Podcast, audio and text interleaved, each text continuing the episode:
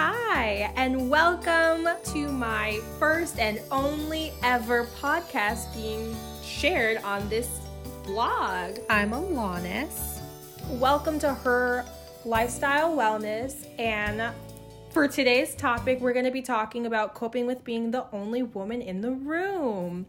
And although I'm not the only woman in the room today, we're going to talk about how to combat that, certain situations where it's okay to be the only woman, and so forth. Today, I have with me.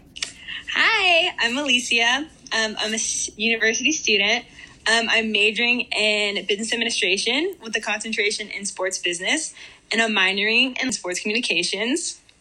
I'm a junior. Uh, I'm 21 years old, and I'm excited be featured on the podcast today. So excited to have you. Thank now, you. I notice that your major is, you know, the stigma around it is that it's predominantly male. So I wanted to Yes, know ma'am.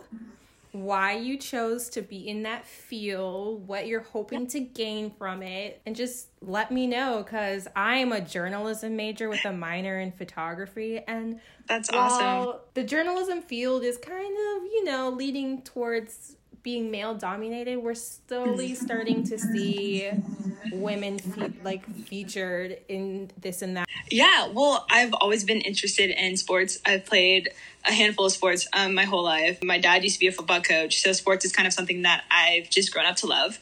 Sports business came along when I realized that I wanted to have a career in something that I was super passionate about. And as well as something I had like a vast amount of knowledge in. And so I put two and two together. And I was like, hey, you can totally do sports, but you can also, without having to play sports or be involved physically, you can work on the business side of sports. And so, hey, I was like, this is like perfect for me. And I figured that the amount of knowledge I have from playing could kind of help me out with this analytics, statistics, and things of that nature. So, yeah, that's kind of why I got into it. It's definitely, as you said, predominantly male, which is a bit nerve wracking at times. Yeah, I could only imagine. So, like, would you use your degree to go towards soccer and, you know, the Women's World Cup, anything like that, or like any other sport? Ideally, um, that's kind of like the goal. I've always wanted to be the marketing manager of a sports team. Um, so if it was soccer, that'd be amazing. Um, but I love oh, like a wide variety of sports. Um, like I said, I grew up on the NFL, um, so that would be huge. Also, the NBA, obviously, that'll be huge. Um, but yeah, just I'm, I'm I love sports statistics and analytics. So anywhere that they put me, I'll be happy.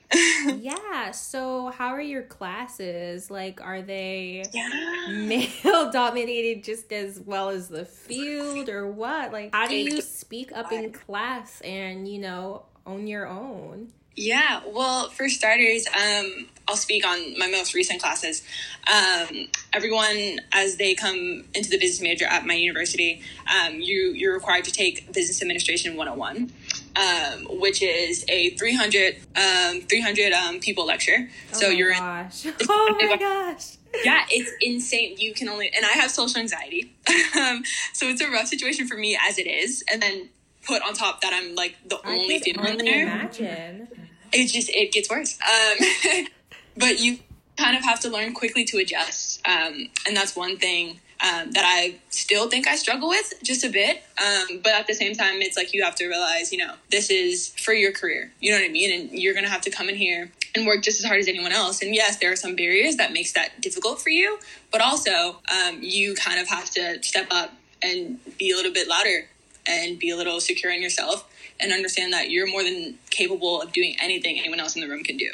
I have been the only girl in my classes before, and looking back at Yeah. it, I wish I had known what I know now so I can redo those. Like in high school, I was literally the only girl in my all upperclassmen math class. So I would be quiet, and once class ended or towards the end of class, I would pre- like preferably talk to the professor Yeah. and ask for she was the only other woman in the class asked for her help or the like the other like the professor and it doesn't have to be a woman.